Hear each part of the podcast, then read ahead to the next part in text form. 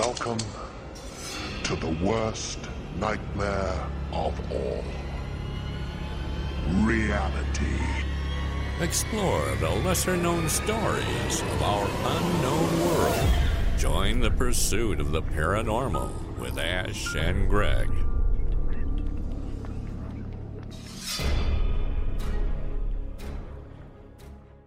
Hey everyone, I'm Greg. I'm Ash. We're Pursuit of the Paranormal, which you'll probably know because you're listening to our podcast. But there are several ways that you could support the show. Um, you can visit our merchandise store where we've got loads of clothing and other bits and bobs there for you. And we also have launched our Buy Me a Coffee campaign.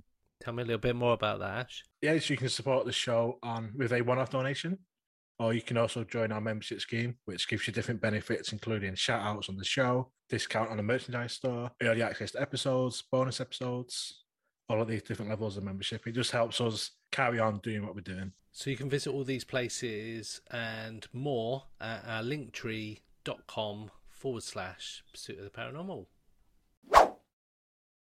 Welcome to this week's episode. Uh, this week we are joined by a former guest who's actually on in our in our early days of the podcast. And so we are welcoming back Craig Bryant to the podcast. Welcome, Craig. Thank you for joining us again. Thanks, Ash. Thanks, Greg. Hiya. Hi, guys. Great to be back. How are you doing? Yeah, I'm good. Yeah, yeah. Busy. Busy, busy. Yeah. Yeah, I've been uh, I've been listening to some podcasts with you on it recently. So Oh, thank you. uh, with Michaela. Yeah, Um, yeah, yeah, yeah. So that's a good one. We've we've been guests on Michaela's podcast yeah. as well. and She's been a guest on here. Yeah. So interested to talk to you following your conversation with her as well. So tell us what have you been up to? Um, well, um, I've got a new book out, which is called um, The Black Monks of Accrington.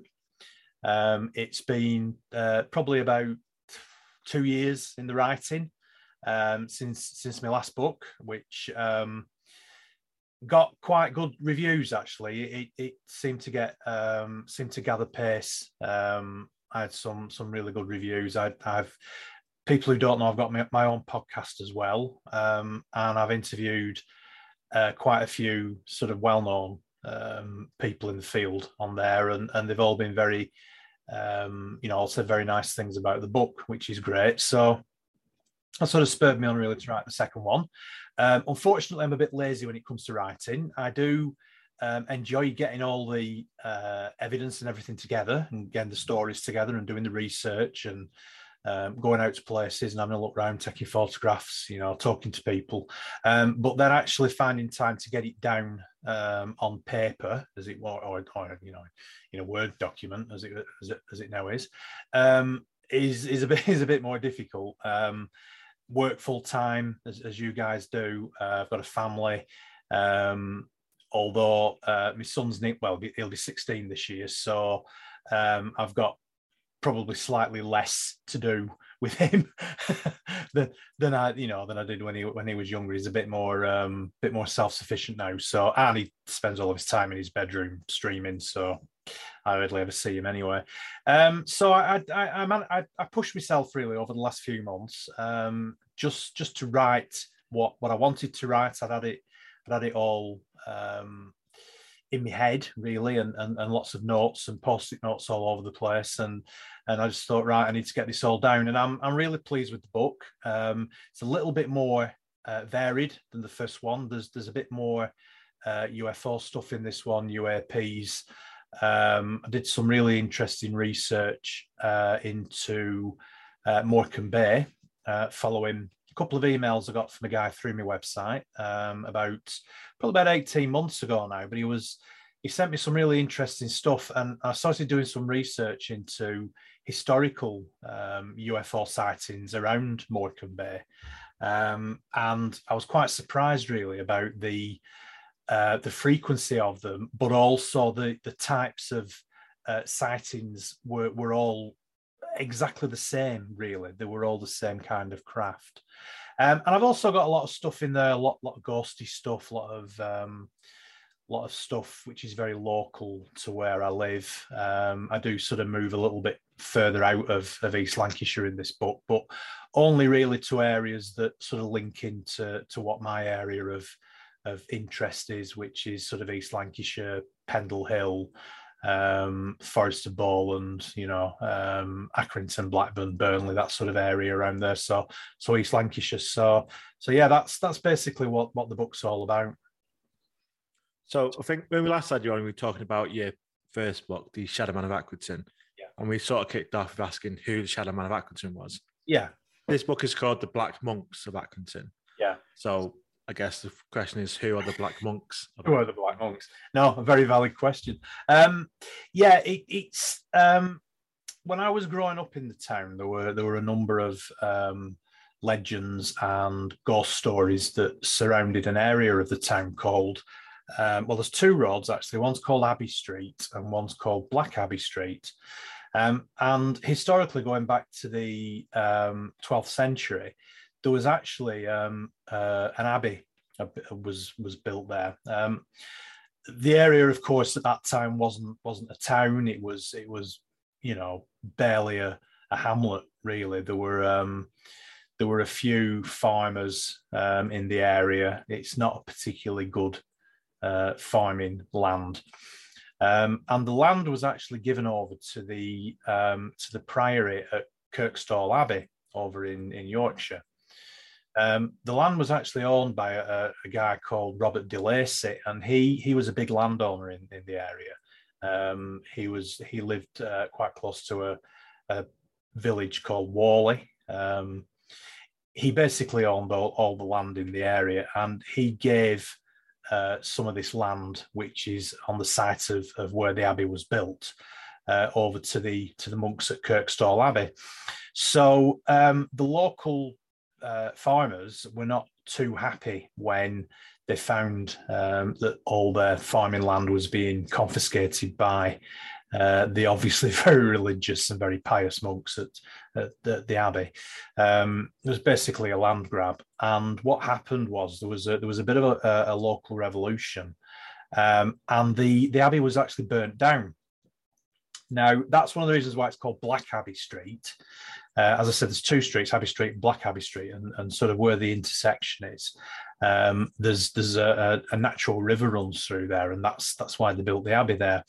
So there'd always been um, sort of legends around that area. One of one of the main legends really was uh, the ghost of um, a young girl was uh, has been seen for well going back decades. I mean, this is a story that I heard when I was when I was you know a little boy in uh, growing up in the town 50 odd years ago now. Um, so it, it's sort of like a very well known uh, legend. And and basically there's the the uh, she's seen floating down uh, black abbey street um, and when she's approached uh, she bursts into flames. Now uh, it's, it's been well documented. I mean, you talk talk to anybody in the in the town who, or anybody who lived in the town for for any length of time, and and, and they know the um, they know the legend of of the of, of this woman. Um, but the interesting thing about the monks is that there's also been many sightings of black hooded figures. When the abbey was burnt down, uh, there were three monks were were burnt to death um, inside the abbey and the story goes that it's their ghosts that are seen in the area. Now, I started to do a little bit of research um, because I was contacted by a guy who I uh, actually interviewed for my podcast way back in the early days of the podcast. Um, and he was part of um, an investigation group that used to do investigations into the police station and the magistrates court in Accrington, which are just around the corner um, from where uh, Black Abbey Street is. Now, both of these buildings are actually empty now, um, but the, the Grade 2 listed buildings, so they can't be uh, demolished and, and they can't really be altered in any way. They're both they were both built in the 1930s, so they're sort of like Art Deco buildings. Um, so this local uh, ghost group moved in, in effect, and started doing um, lots of overnights. And um, there were two or three strange things happened. There was one occasion where a number of them actually got locked into a cell um, down in the, uh, the, the, the cells at the police station, um, and the, the, the lock actually closed, and, and they, they couldn't get out. They had to wait for the uh, for the, the fire brigade to to arrive uh, a couple of hours later to actually cut them out of the cell. Uh, but they'd, they'd seen, or, or there have been sightings over the years of these, you know, various black hooded figures. Um, and uh, I had several emails from from people who uh, lived in the area, had lived in the town for a number of years, um, with with personal sightings. Some of them on uh, on Black Abbey Street, some of them around where the, the courts and the police station uh, are situated. And in fact, there've been some sightings of the monks actually drifting through uh, the the magistrates' court, the main magistrates' court. Um, but I got I was contacted by a guy actually who um, told me quite an interesting story. Um, where the the uh, corner of Black Abbey Street and, and it's actually called Manchester Road, where the, uh, the where the police station and the, the courts are. Um, on the opposite side of the road, there's an area called Broad Oak. Now, Broad Oak uh, originally was there was um, there was a large cotton mill there in the 19th century. So it's been demolished now, um, and it's also like small independent. Um, industrial units. So there's there's carpenters and and you know um, various other sort of like I mean they call them artisan um, producers, don't they these days? So small scale, you know, um, potteries and and that sort of thing, little, little potting shops. Um, and there was a guy who contacted me. He he said that he um, he worked in Broad Oak and every morning he used to walk to work, and he would he would walk down where the, the an area where there's an old disused uh, railway line because there, there, was originally a railway up until the 1960s when, as you know, a lot of the rail, you know, a lot of the smaller railways were closed down. Um, there was actually a railway which was built to bring materials into where the, the cotton mill was. Um, now that's long gone. The tracks are up and everything, but you can still walk along where the where the railway line was. And he said he used to walk along um, the disused uh, line every morning to go to work. And he said one particular morning he was he was walking his his normal route, and he noticed something in the distance. And he said it looked like he thought it was like you know teenager with a with a hoodie up basically. Um, but he said as he got closer and closer, he realized that it was actually, um, it looked like, he said, um, somebody wearing a monk's habit. Um, and he, he said it was side on to him and he, he could see, I mean, he said it was absolutely classic. He, he could even see the rope around the waist, where it was tied up around the waist. Um, and he said as he got closer, it turned towards him um, and of course, at this point, he's sort of walking a bit slower by this point because he's trying to work out what you know exactly what it is he's looking at. And um, he said he couldn't see any facial features or anything like that. It was just you know just just a void um, underneath the the cowl. Um, and he said it, it, then just disappeared. It just disappeared from view. Um, and he, he said he'd never seen anything like it before. So we thought uh, I, th- I, thought I thought that was quite interesting. So that's that's gone into the book as part of the evidence of, of you know of these um, these ghosts being seen in the area. So, do you have any theories of what the monks are like? Are they the spirit of the monks that died in the fire? Are they still wondering as if they're still like like a time lapse sort of type of ghost, or are they yeah, sort uh, of reacting to the environment? Or yeah, yeah. I mean, I I, I think pretty obviously the the spirits of because there's three of them. They're obviously the spirits of the three monks that that died in the um, died in the fire. Um, I mean, I've got a a, a theory that you know where you have um, people who are you know unfortunately involved in accidents or you know suddenly um, suddenly dying you know very quickly if you know what I mean um, that there is some because there's such an emotional um, outburst um, when that happens that that emotional energy somehow manages to to stay around and and manifest itself as as you know whatever people people see um, uh, this energy as. And I think I think sometimes it also depends on on on the viewer the person who's seeing uh, whatever this energy is. I think you know. I think we all interpret things slightly different. Um, I think we all. Um, I, th- I, think I think some people are more susceptible to seeing things and hearing things and feeling things mm. um, than others, and and so I think I think whatever that whatever that energy is that's left behind, um, I think sometimes people can can possibly interpret them slightly different, you know, from one person to another. But I think the fact that you know they are often seen as monks or, or manifesting as, as monks, um, I think is is pretty compelling evidence that you know they are from the from that that tragedy, you know, all, all those hundreds of years ago. So when we spoke before, when you're first on, we were talking about the different types of spirits. So we would talk about, like Ash mentioned, we got the um, like a stone tape theory, where it's just some residual energy in that yeah. particular area, or they're just repeating mm. the same action, and people just see the same thing over and over. Yeah. What what type of activity, based on the the, the people you've spoken to, do you think it's like a stone tape theory or they're actually trying to interact with people there doesn't seem to be any interaction with these um, they just seem to be sort of replays um, so you know the the stone tape theory um, the the woman that's seen on uh, on on Black Abbey Street that bursts into flames, I think that is that's definitely a, a stone tape theory.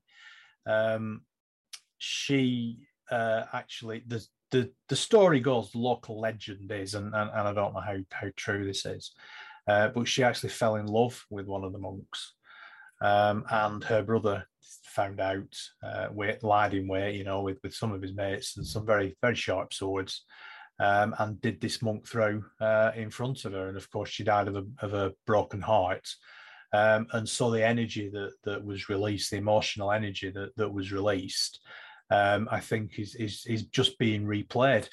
Now, the interesting thing about that one is, of course, we've we've got the um, the the legend is that if you see her um, and you get too close to her, then she bursts into flames.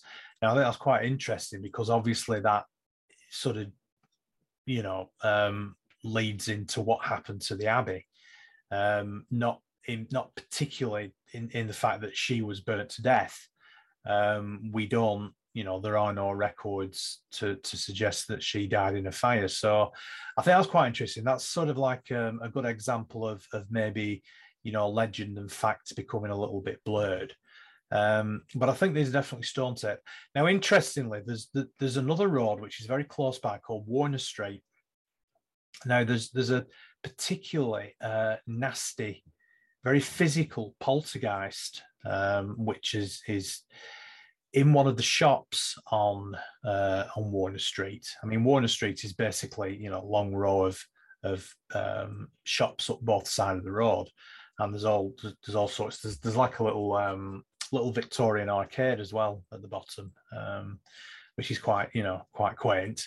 Um, but there is there is one particular shop, and and you know over the years again there's been you know, there's always been a legend that that Warner Street is haunted. That you know that, that there are certain places on there that are um, that are haunted, and and you know there have been quite a lot of both local and, and non-local groups have gone and, and done investigations there.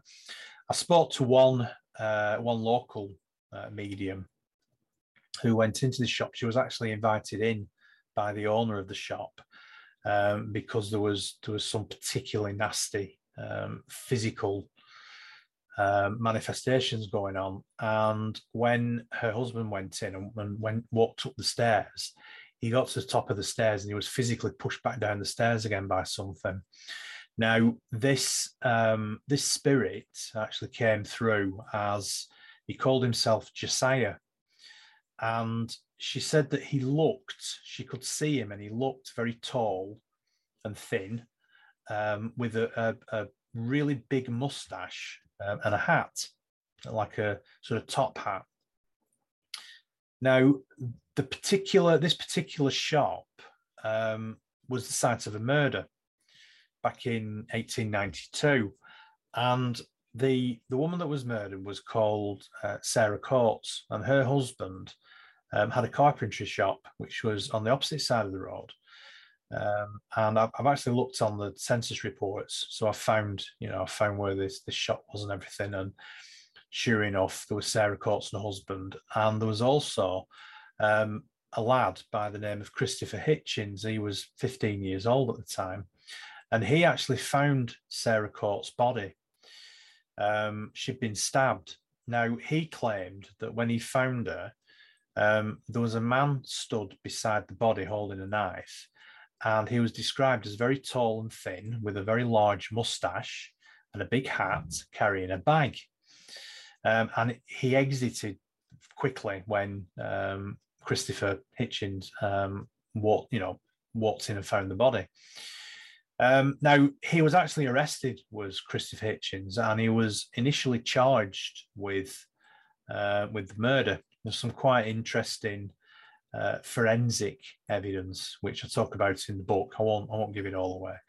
Um, some interesting forensic evidence from uh, the doctor who attended, guy by the, by the very strange name of Dr. Geddy, um, and he investigated the body and and you know looked at um, the injuries that Christopher had because he he had um, sustained some injuries as well. Um, I think he he sort of had a bit of a slight tussle with this this figure before this this individual before he left, um, and he had marks around his neck which he, he claimed were where he grabbed him. Anyway, he um, he ended up being taken to uh, Lancaster uh, to the castle at Lancaster, to the courts. Uh, and he was put on trial there. And during the trial, there was um, a letter was received, uh, an anonymous letter, and it was written by somebody who claimed um, a few days earlier to have been in a, a pub in Bolton and had got talking to uh, what he described as a very strange guy, very tall, very thin, with a large moustache and a hat um, who was very drunk, and he he said that he admitted to the murder. Now, the following morning, strangely, um, they found this individual's body. He was dead, um, strewn across the uh, train tracks, the railway line uh, near to Bolton Station. So anyway, the um, because it was an, uh, an anonymous letter, the court uh, decided not to take it in as evidence, and they found Christopher Hitchin guilty of, of the murder of Sarah Coates. Um, but luckily for him, um, even though I mean he was 15, but at the time they were still uh, passing the death sentence on you know children as young as 15. Um, luckily for him, they didn't pass the death sentence, and he was um, just committed to the jail basically. Um, and then his story really just goes cold after that. There are no records of how long he spent um, in the jail, uh, whether he, he was released at any point or or whether he died in there. But the interesting thing about this very tall, thin man with a hat and a large mustache is that he sounds very much like um, what people describe as a, as a shadow man. Um, and of course, in the first book, I talk about a sighting that I had um, at the um, the Conservative Club in Accrington of a very tall, thin um, man with a you know with a very tall hat, um, and that the location of that um, is is very close to uh, to Warner Street. In fact, it's actually just um, you sort of basically if, if you walk to the bottom of Warner Street, you cross over the road at the bottom, which is called Bridge Road. Uh, you then get onto Cannon Street, and if you walk up Cannon Street, the the building where I saw the sighting was was literally a few hundred yards upon the left. So the whole area um, is is quite interesting.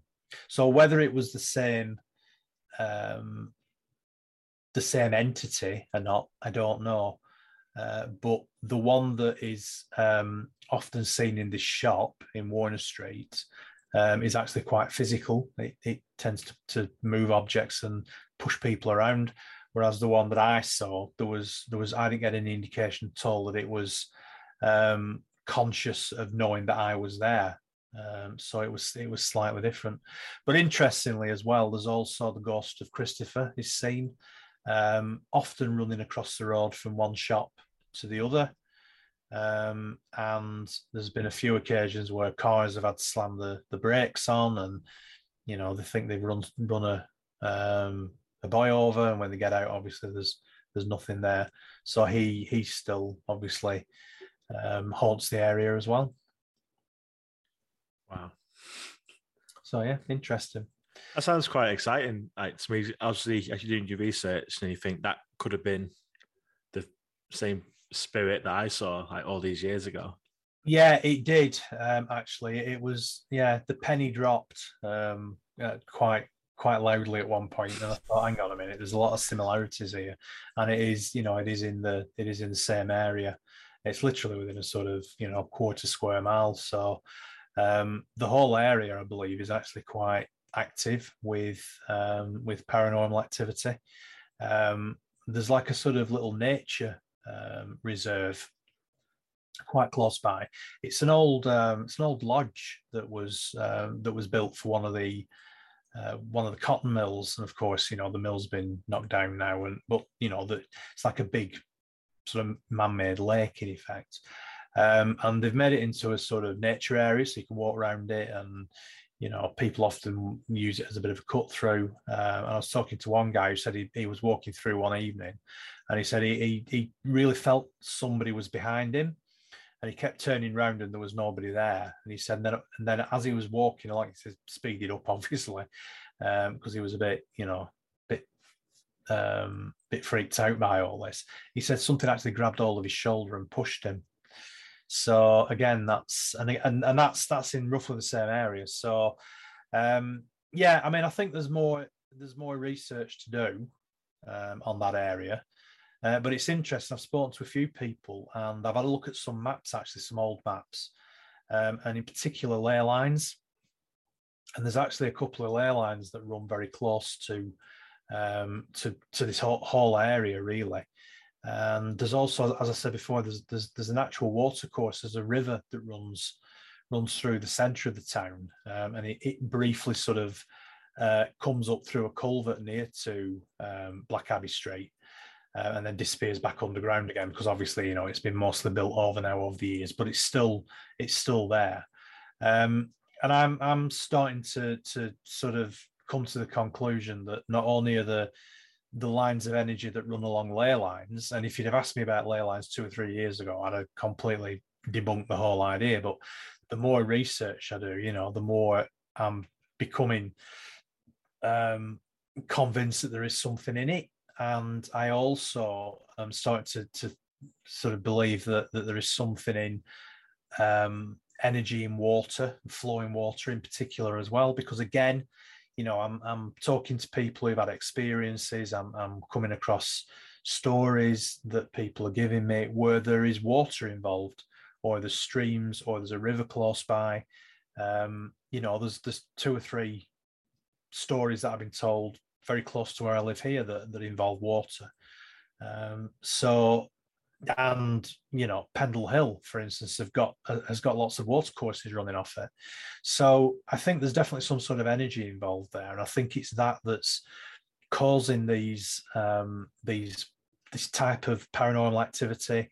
Um doesn't have to be just be paranormal activity it can be ufo activity as well um, that's sort of bringing it in and concentrating it more more so in those sort of areas than than other areas you know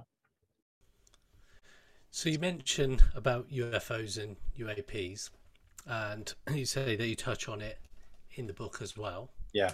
Um, so what have you found in the local area then relating? You mentioned Morecambe a little bit earlier as well. Yeah, yeah. Um, so what have you been finding out UFO related wise? Because that's obviously quite a big change or shift from like your first book uh, yeah. and, and the ghost stories that we've spoken about before. Yeah, I mean, I, I, think I think a lot of people naturally branch out um, from one discipline really into into another. I think at one time you'd find that you know people were, were, were very sniffy about other things. So, for instance, if you were a if you were a ghost hunter in Commas, or or if you were you know a paranormal researcher, then a lot of the time you would you wouldn't bothering with UFOs and UAPs, you'd sort of debunk it. Um, and vice versa. If you were a UFO and a UAP investigator, you know, you didn't, you know, ghosts were a lot of old rubbish and, and they didn't exist. And, and I still think there are people that are like that. Um, but I think that there are a lot of people now that are looking at crossovers Um, and, and certainly, I think, as I said, one of the reasons why I think there are certain areas that seem to be rich in both paranormal and UFO activity and other activity as well. I mean, cryptids, you know, animal mutilations, all that sort of thing. They all tend to be in in sort of quite, um, you know, sort of small areas, very very. Um, what's the word I'm looking for? Very uh, concentrated areas. So yeah, I got an email from a guy who lives um, in Barrow in Furness. So I don't know whether you know Morecambe Bay or not. It's quite a it's quite a large area of um, basically it's mud flats and and and sand. It's um, it's a tidal estuary. It's up on the the west coast of Lancashire, so it's just up from from Blackpool. Um, top end of Blackpool's place called Fleetwood, and then from Fleetwood, if you follow the coast round, you come to um, Heysham and then Morecambe. Uh, you follow the the coast round to where the River Kent comes in, so that's that's why it's um, it's a river estuary. And then you follow it around the coast again, and you end up uh, at Barrow in Furness and a place called Walney Island. So it's about 400 square miles. So it's quite a, a large area. It's flat. It's very bleak. Um, it's also, you know, very picturesque. It's it's there's certainly something about it that I find fascinating, and I always feel um, drawn to the area. Um, there's been some interesting discoveries over the years. Um, in fact, there's evidence of people um, living there or living around that area, probably pre Bronze Age. Um, so it's it's a very um, it's very rich area in, in, you know in wildlife and um, a lot of uh, a lot of fishing industry over the years, and there's lot, lots of little um, villages dotted all the way around. But the interesting thing about it is that at Heysham there's a nuclear power station, and if you uh, i mean you can see right across the bay from from one side to the other on a clear day so um, walney island on one side of the bay you can see right across 20 odd miles um, 25 miles or whatever it is across the sands to uh, and to Morecambe. So I had an email from from a guy who used to do. Um, he said he does does quite a lot of uh, night fishing um, off Walney Island, uh, and he said on on a clear night you can you can see across, you can see the you know the lights twinkling in the distance of, of all the villages and, and Morecambe, uh, which is a, a reasonably large town, uh, and you can also see Heysham Power Station as well. And he said there had been quite a, a number of occasions where he'd seen um, what he would class as UFOs, UAPs, um, usually bright balls of light, um, but he'd also seen some triangular craft as well, which is interesting because the vast majority of the reports all involved triangular craft. Uh, so there was one going back to the earliest one I could find was 1938. Um, there was some local fishermen uh, reported to uh, the paper, um, the local paper in the area that they'd been out and they'd seen this object in the sky, which they described as a as a black triangle type object. Um, and of course, this this was this was pre Second World War, so you know we're not we're not talking about um, anything that could be uh, secret, you know, RAF or or, or American um, aircraft, you know, or anything like that. I mean, you know, the, these were obviously extremely advanced for for the time. Um, but more recently, there's there's been several other sightings.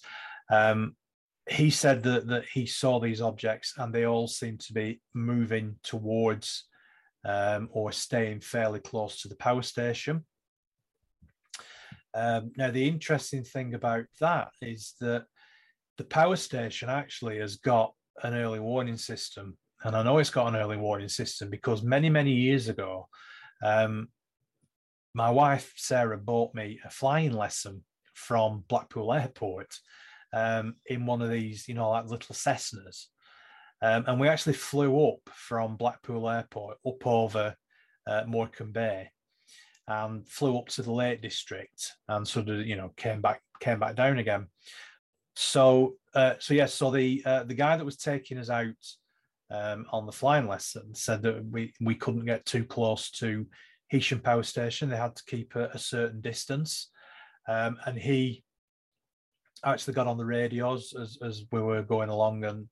Um, you know, sort of identified who we were and where we were from and where we were going to and everything else. So commercial aircraft or, or even private aircraft can't get too close simply because it's a working nuclear power station. Um, obviously, there are security concerns. You know, it could be terrorist attack or anything. But these objects seem to be able to approach and get pretty close to to the power station, really, with without you know without much difficulty. Um, now, whether or not they're being tracked and they're being logged um, to make sure that you know they're not a threat to the to the facility I would imagine they would be. Um, but over the years, there have been so many other sightings of, of these black triangular craft, and, and, one sighting, which was made by um, again by some fishermen who were out on the bay, said that there was upwards of thirty of these objects. This was in broad daylight, um, above above that where they were uh, out out in the out in the bay. Um, which to me is quite amazing, really, because you know you can you can sort of, I suppose, explain away maybe one or two as as perhaps being um, secret uh, military uh, craft. Although why they would be out in broad daylight over an area which is you know it's so flat that you can see for for miles and miles around.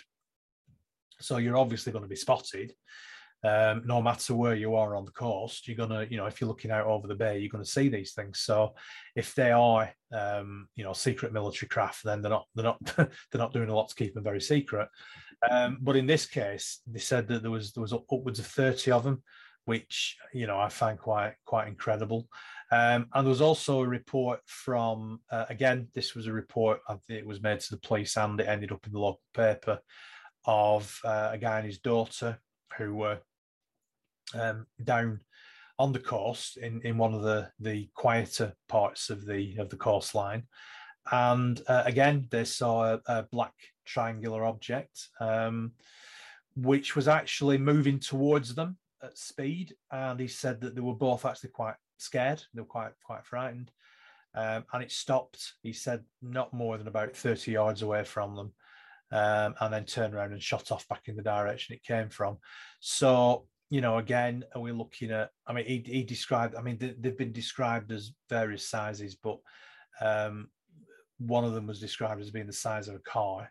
So they're not drones, um, and and you know, the, these reports really are, are they, they, don't know what they're seeing. They are very strange, um, and at the same time, apparently that this uh, this guy and his daughter saw this object, which behaved, you know, quite quite strangely. Um, there was somebody uh, lived on the outskirts of Morecambe, and he was out in his garden. He looked up, and he said there was this huge black object hovering above his house and his garden for about thirty seconds, and then it just silently um, whizzed off into the distance, as he put it. So so there is definitely something. Um, now, whether or not they're being attracted in because of the, the nuclear power station, there's actually another nuclear power station which is further up the coast around from uh, Barrow-in-Furness up on the, the Cumbrian coast. And that, of course, is Sellafield. Um, which I don't think is an actual. Uh, I think I think they just process uh, waste now, but it was it was a working um, power station. And in fact, I didn't realize this, but in the 1950s, there was actually a radiation leak. It wasn't as um, it wasn't as bad as you know Chernobyl or Three Mile Island, but they had their own little mini meltdown. Um, and so you've got to wonder really whether are we being observed? Are these craft here to keep an eye on us to make sure that you know we don't do anything silly? Um, but I also believe, you know, that there's been, and, and, and this is this is going off tangent a little bit, but there's been quite a lot of unidentified uh, craft, and some of them are triangular, um, seen uh, near some of the um, the war zones and fighting uh, that's been going on over in Ukraine. Um, now, whether or not they're military craft, obviously, or or whether there's something else, um, who knows? But I just find it interesting that you know the description of the craft are all the same, the way they behave, they're all the same, um, and they seem to be drawn to these you know particular areas where there's um, certainly with nuclear power stations, but also where there's uh, military installations uh, and um, you know sometimes conflict zones. So it's funny you should say about the conflict zones because I've I've also seen online about um, strange objects being seen over Ukraine recently. Yeah. Um, but then I, I, did see that other people commenting to say that well, it can't be Russians or can't be the Chinese because they'd have used whatever technology yeah. in Ukraine. Yeah, they will. Um, so which suggests that what we're seeing and what the tic tac stuff and all those kind of objects that have been seen over the years, it isn't a foreign adversary. No, it's that's something else. Something else, yeah, yeah, yeah. And and I mean, we've we've had a lot of sightings around here um, over Pendle Hill, and um, the whole area really around here, going up to uh, Skipton and Caton Moor, and then going down to uh, of course, which is a a well-known um, a well-known area for UFO activity, and um, obviously the Alan Godfrey case, and also you know more recently the um, the animal mutilation cases that have been going on down there, and also sightings of big cats as well. Um, which I don't I don't know whether you were you were aware of that, but last year there was um, there was a report of a family who were walking um, on the outskirts of Todmorden. It's, it's, quite a it's quite a sizable small town really now. It's Todmorden, you know, it's not a not a little village, uh, but they were walking out towards um, towards the outskirts, out into the countryside, and they said that this huge black cat jumped over the wall, the dry stone wall to the right, landed in the road, looked at them, and then bounced over the, the dry stone wall to the left and disappeared off down, um, you know, down the uh, down the fields. So again, you know, there's there's been quite a lot of sightings over the years, and, and there's been a lot of animal mutilation cases um, in Todmorden as well, which um, you know have have been put down to possible UFO or, or UAP activity. Um, but with the number of, of sightings of big cats, you know, it's difficult sometimes to tell who the culprit is with um, with these sort of things. You know, so mm. um, I mean, the the the calf mutilation from a couple of years ago was quite interesting because it was, you know, the the injuries that, and I'll try not to be too graphic, but the injuries were surgical and again that sort of follows a, a theme of um, these type of injuries to uh, animals not not only just in this country but you know all across the world especially you know over in america and, and even you know in places like australia and new zealand you know they're finding these these animal mutilation cases where the the injuries are are almost surgical. They're too precise to be um, a big cat or or a predator um, because the, you know they, they're just they're not damaging the carcass in in the way that a predator would. Um, now, interestingly, I spoke to a guy called uh, Mick McLaren, who does a lot of stuff over on uh, Winter Hill near uh, Bolton, um, and they've been getting a lot of um, a lot of sheep mutilations over there, and they've also had sightings of of cryptids as well. In fact, there was a, a sighting of um, what probably you describe as a dog man, which um, apparently was was there, there, was a guy driving driving along a, a, a, country lane, dark country lane one one evening, um, and suddenly this thing appeared at his uh, at his driver's window, um, and he said it basically looked like a big dog, um, but it was run it was running along uh, the side of the car. Uh, and he said he was doing about 40 mile an hour. Oh my God. This thing will keep going.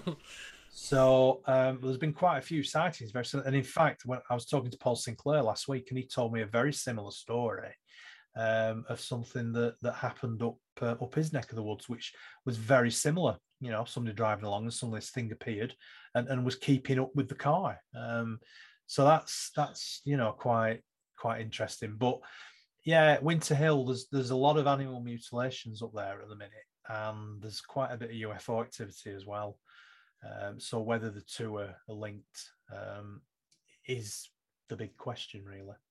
What's interesting about animal mutilations is obviously they've been going back decades of reports. So sort of my question around them is if this is some unknown other that is doing these mutilations, what are they doing it for? They've been doing it for so long. And if they have technology that's more advanced than we could even think of, what are they still looking for if they're just doing this for decades and decades? Yeah, exactly. Um, I think I think there's more I think the more um, animal related, um, crypto related, cryptid related, sorry, rather than um, crypto's a currency in it, um, cryptid related rather than um, sort of UFO abduction type scenario. They they obviously tend to be more people. Um, and that's not an area really that I've done an awful lot of research into, other than you know sort of read the story of Alan Godfrey because it's interesting because it's it's relatively close to where I live. Mm. Um, but I think a lot of these animal mutilation cases, I think they are more cryptid um, rather than anything else.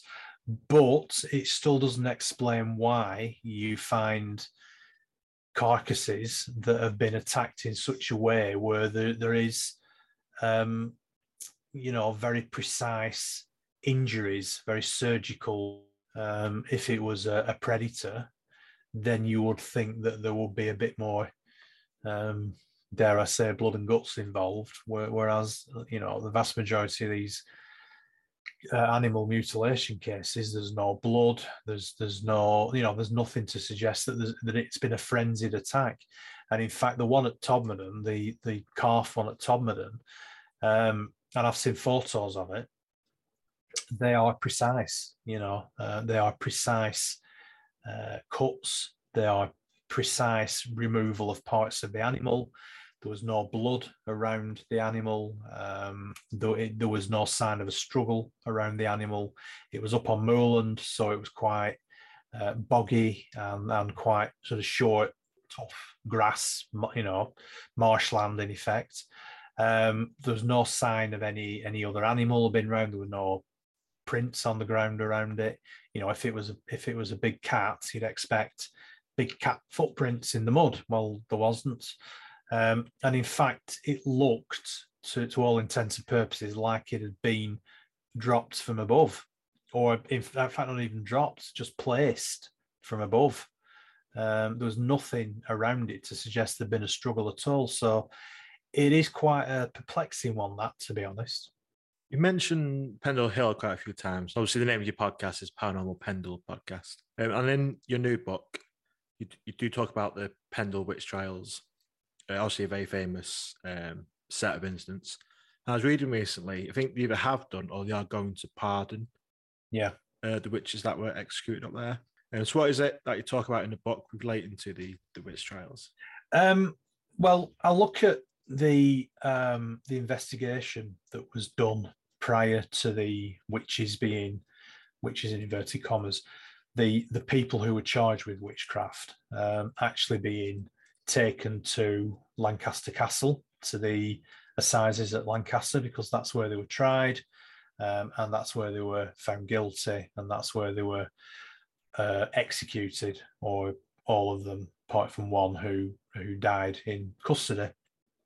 So I look at um, the evidence that, uh, or, or the, really it's the, the interrogation techniques that we used because there is only one um, contemporary record of what went on. So the uh, the record of the interrogations, the questioning, um, it all comes from one source. And what I wanted to do was have a look at, at what what was established, what questions were asked, what these people admitted to, um, and some of the things, according to the records that they admitted to, were quite, um, you know, quite quite strange, really. Um, you wouldn't you wouldn't admit readily admit to being uh, in league with the devil and, and doing the things that they said that they'd done. Um, for instance, digging up dead bodies and, and using the body parts for for magic purposes, for you know making spells, that sort of thing. Um, you wouldn't readily admit to doing these sort of things um, unless it you either genuinely believed it or um, you were coerced into saying things that weren't ne- you know weren't necessarily weren't necessarily true or they'd been recorded in such a way. So the interesting thing about the, the pendle witch trials is that as i said there was only one contemporary record um, that was written about all the lead up to the trials and then the actual trial themselves. So i wanted to look at the lead up to the trial um, and i go into quite a lot of detail about you know the questioning who was who was questioned what they admitted to um, what they didn't admit to in some cases. Um, and then compare that to to how other well-known witch trials were conducted at the time. So one of the more contemporary ones uh, around about the same time or just before was the Berwick witch trials up in up in Scotland um, and looking at, at the way that they conducted the trials there, which were completely different to what the records show happened at the Pendle Witch trials. Um, there was a lot more coercion involved. There was a lot more torture involved, um, and there was it was a bigger group of people as well. And interestingly, it was the Berwick witch trials actually which set James the First off on his, um, you know, his his personal uh, vendetta against witches. Um, he wrote his his book Demonology. Um, he when he came to the English throne, he, he pushed through a lot of laws, passed a lot of laws, um, outlawing witchcraft, and and, very, and it was all really down to what he'd seen and, and what he'd witnessed at the at the Berwick witch trials.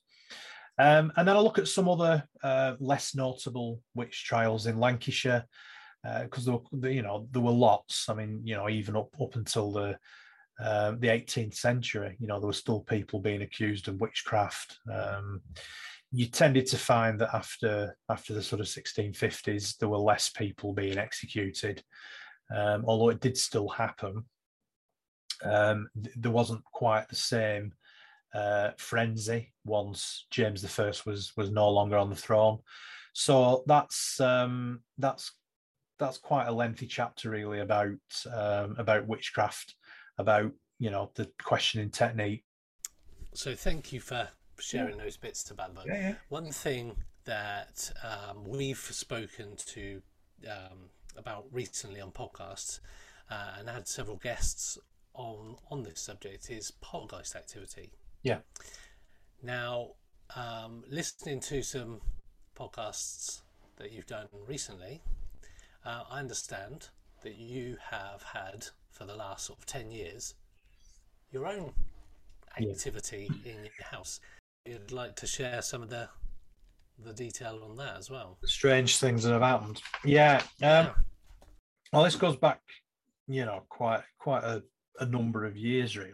Um, probably, yeah, probably about ten years. Um, it's it all it all centers around a piano that um, Sarah bought. Um, I think I think our son was about five at the time, so yeah, it'd be about ten years ago. Um, now, you know, this was not an expensive piece of kit. You know, um, it, it, was. It wasn't. It didn't cost us an awful lot of money. We bought it from a from a shop in Clitheroe. Um, but it's uh, it's an upright piano. Um, it's actually, I mean, it's it's an absolutely lovely piece of furniture. Um, it was it was made in 1908 in uh, Leipzig in Germany. And I actually contacted the company who made it. It's a company called uh, Bluthner. And I contacted the, um, the, the there's a, a, an outlet in London I contacted them and gave them the serial number. There's actually a, a brass plaque on the inside of the piano, which I would never have found. It was only when we, we, we got a local guy to come in and tune it up for us. Um, the reason why Sarah bought it really is because she's musical. She plays the piano. Um, she also plays the cello as well. Um, but our son was learning to play the piano at the time. Um, he wanted to, to learn how to play the guitar and the piano. So, of course, as parents do, you know, you go out, not only did we buy a, a guitar, but we bought him a piano as well. Um, but um, yeah, so I, I, I wrote to uh, to Bluthner and they sent me uh, basically the history that they knew of the piano. Um, and it had been bought, uh, it had been, been shipped over from Germany, um, as I said, pre First World War. It had been bought by uh, a family um, in uh, a town called Haslingden near Bury, uh, Manchester way. And it seemed that it had stayed in the same family um, for probably about 100 years. Uh, and it was only uh, when there was um, this, the guy that we bought it from, he was doing a house clearance. Um, and he'd, he'd, been asked if he wanted to, to buy the piano, which he did um, brought it back to Clitheroe, and, and we ended up buying it, and hence it's now in my dining room. So um, when we when we first got it, I had a bit of an odd feeling about it, um, and we started having uh, a run of. I think bad luck is probably the best way to put it, or should I say Sarah had a run of bad luck um, various things happened, including um, she was made redundant um, from a job. There was there was various other things, just just things that that just you know seemed to happen that that were just bad luck, really. And I joked at the time. I said, "It's that piano. It's brought us bad luck. You know, there's something attached to it." Anyway, over the years, um, I've noticed that first of all, the the dining room where the piano is is absolutely freezing cold. It's a really, really cold room, even in summer. Now, you know, it, we we live in a in a bungalow, um, so the front of the house on one side we've got the lounge, on the other side we've got the dining room. So they're independent rooms, uh, and they're both quite cold because they both face north, and and we're we're quite high up where we live and, and we get you know we do get the weather um, as you do in lancashire because it very rarely it's very rarely sunny. Um, but the dining room is is markedly colder. Um, it's it's a few degrees colder. So that was the first thing i noticed. Um, my son about three or four years ago it's, it's really about three or four years ago when things things have started happening more often. And he said that he went into the dining room and he said there was a mist. He said it was misty when he went in. Um, now, of course, first thing I thought was something was on fire. So, so I, I, went legging it into the dining room. Nothing. It was, but I, I couldn't see this mist that he was talking about, but it did feel particularly cold. You know, really, really freezing cold. And then we started noticing um, shadows on the wall, especially in the lounge. So there was um, there was an instance where, well, I'd, I'd been seeing him for a while, um, and it turns out that Sarah had been seeing him for a while as well. It's just that we'd never told each other, um, and it was only one one evening we were sat watching telly one Saturday night, and we both said at the same time, "Did you see that?" And we both saw this dark figure moving across the wall and in front of the TV. Now we live on a I mean, the, the, somebody said to me, wasn't a car light outside or something like that? Well, we live on a cul-de-sac. We get very few cars coming up at night, um, and when we do, it illuminates the um, the curtains. So it's not it's not the same thing as as a car light. And we're also set quite well back from the road as well. So most of the time, we don't even know if there's a car turning around on, on the cul-de-sac. We just can't can't see it. So it definitely wasn't um, car headlights or anything like that. Um, and as I say, we've, we've also seen this as well. I've seen it during the day. So, you know, that sort of debunks the, the car headlight theory. Um, I have started smelling um, really strong perfume. this has happened over the last sort of 12 months, but this is this is like the only the, the best way I can describe it, and I've, I've had people in stitches and said this, but it's old lady perfume. So it's that really strong, floral, horrible, gets in the back of your nose, gets in the back of your throat, makes you gag, you know, 1970s, you know, Avon, Estee Lauder, other perfumes are available. Sorry, the connection's gone again. Um, yeah, so really, really strong smell um, of perfume. And then the most bizarre thing that happened um, happened probably about four or five months ago now, um, and we we sort of noticed that there has been an increase in just a feeling that we might not be the only people in the room when we're on our own. So um, there's been a few times where I've had a feeling where there's been somebody else uh, in the house when I know there hasn't. Um, because I've been working from home quite a lot over the last few years.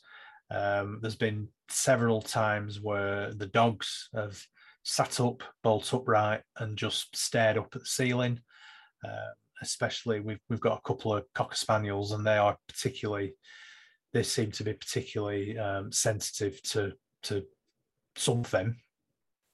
Um, and this particular incident happened, it was um, it was around about lunchtime, and I was I was actually getting the dogs ready to take them out for a walk. Now we have a front door, obviously, which has got um, a sort of frosted glass in it, so you can see outside, see if there's anybody out the front of the house. Um, I've also got one of those video doorbells as well, so if anybody comes to the front door, my phone tells me. Um, and then we've got like a sort of inner door, so it's like about maybe only about four or five square feet. It's like a, a vestibule, basically. Um, and you know, we have the dog leads hung up in there and courts and what have you. So this particular lunchtime, I was I was putting the dog harnesses on, I was putting the leads on, and there was um, it was just a bit of junk mail that had been stuck in the letterbox, and it actually been stuck there for a couple of days. We'd not had any post for a couple of days, um, and this bit of junk mail was just stuck in the letterbox. Now, the letterbox is is like a sort of it's like it's brass, I think. It, it's but it's got a really tight spring on it. So in order to get something through from the outside, you have to really push it through. Or if it gets stuck halfway through, you've got to pull it, you know, from from the inside. It won't just fall out because it's held firm by the the spring being so tight on the on the letterbox so I'm putting the dog dog's leads on, and there's there's this bit of junk mail stuck halfway in and halfway out of the letterbox. And all of a sudden, it just the only way I can describe it, it it was the same as somebody grabbing hold of it from the inside and pulling it out of the letterbox. But I couldn't see anything do it. It just did it on its own accord. Um, and and the letterbox it sort of snapped you know that that noise it makes but you know it's when it's a really tight spring and metal on metal it made that noise as it pulled it through. Um, and it, it I, I, just stood there and looked at it and I thought how that because there was nobody outside it wasn't pushed through from outside because a I could see through the frosted glass and b the doorbell uh, the uh, uh, door camera didn't tell me there was anybody knocking about. Um, and I'd have known if there was anybody outside you know, the front door. So there's no explanation for that. It couldn't have been pushed through from outside. Uh, I didn't pull it. The dogs didn't grab hold of it and pull it. Somebody said, "Well, did your dogs not get hold of it?" Well, no, they didn't because I was putting the leads on at the time, and and I just happened to look up, and I looked at this. I looked at the letterbox, and it pulled through immediately as I looked at it.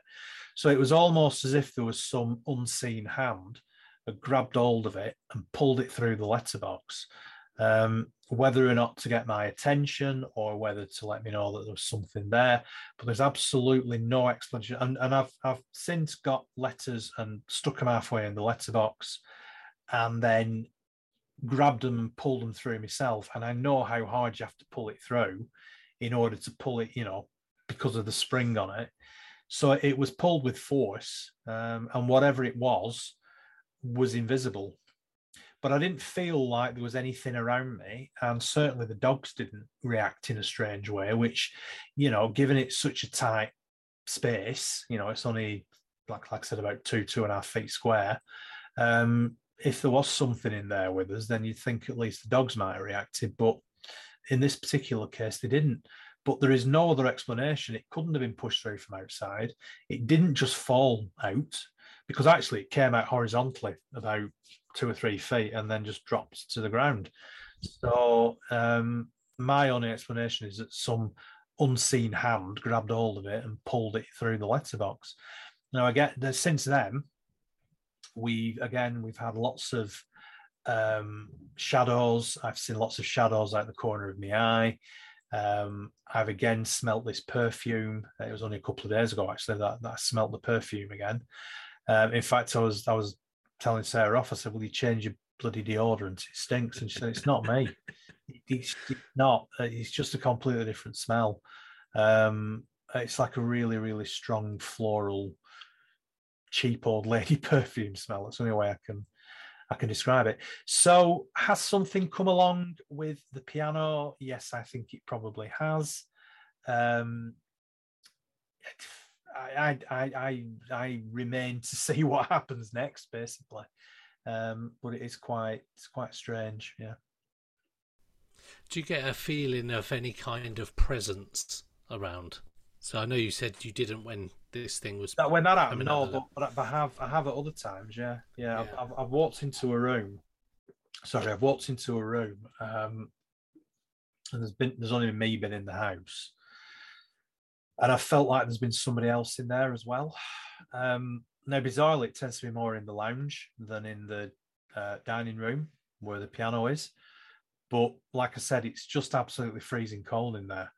Um, it, it's it can be it can be warm outside. It can be a summer's day outside, and yet it is still freezing cold in there. So, um, but it's not. I don't get I don't get a feeling of, of another presence around the piano or in that, you know, in the dining room. Um, it tends to be in other parts of the house. So, so yeah, very spooky. Yeah, but it, it didn't really bother me, to be honest. I, I mean, thinking about it now, um, I should have been completely freaked out, but for some reason, I wasn't. I don't know why.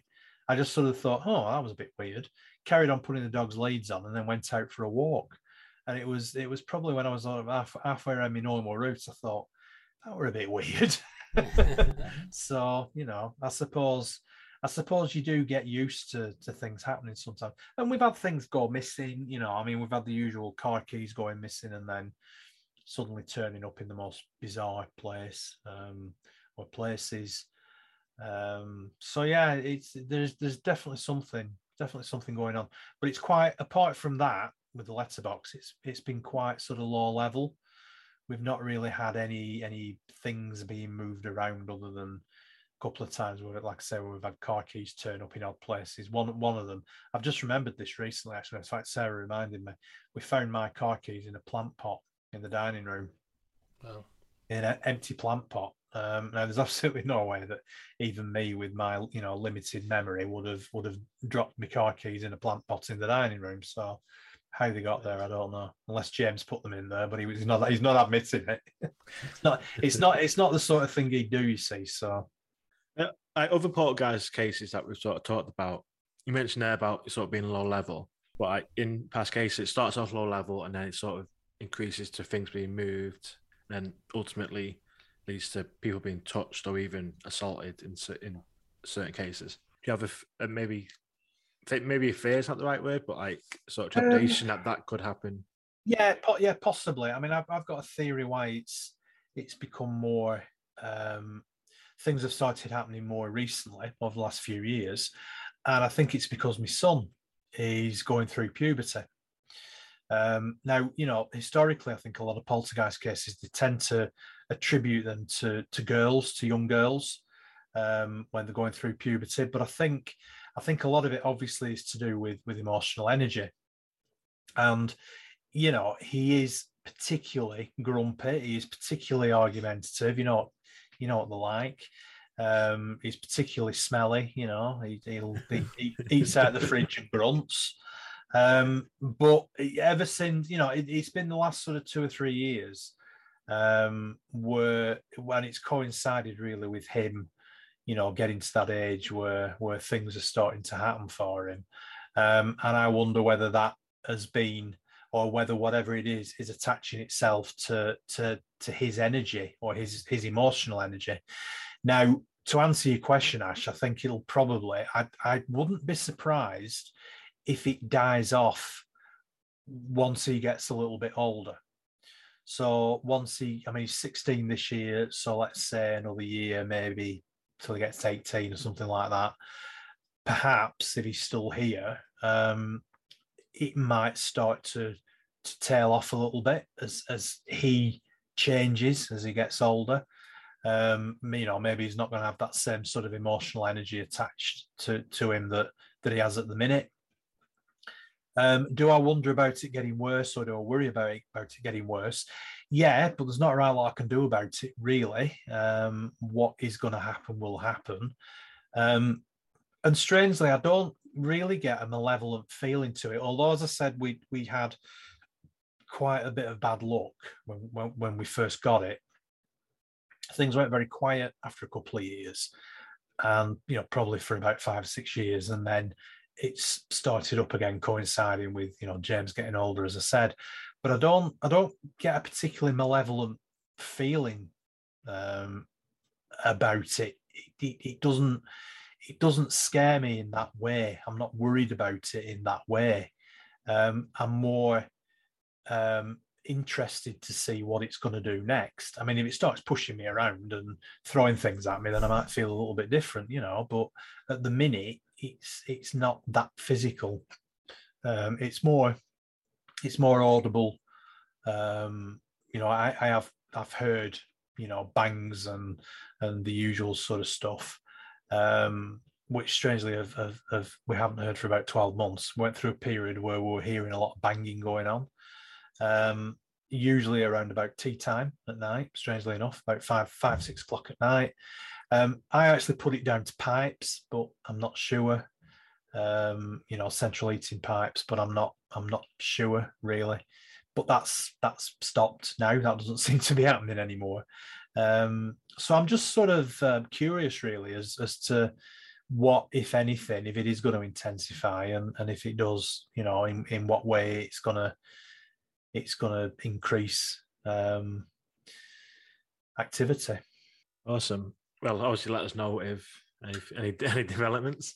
I will. Yeah. Don't worry. I there's quite a lot of people interested in this one. I, actually, I, bet. I bet. I did. Um, I did speak to a medium actually who uh, lived in the village or, or lives in in my village. Uh, I had no idea she was a medium. She's on on one of my podcasts. She's called Mandy, um, and she she does mediumship, out of body experience, remote viewing, all that sort of stuff. Um, and I was telling her about it actually, and she she said that she was contacted by a friend of hers who is a medium and from what from what she'd heard she said that she was really worried for me.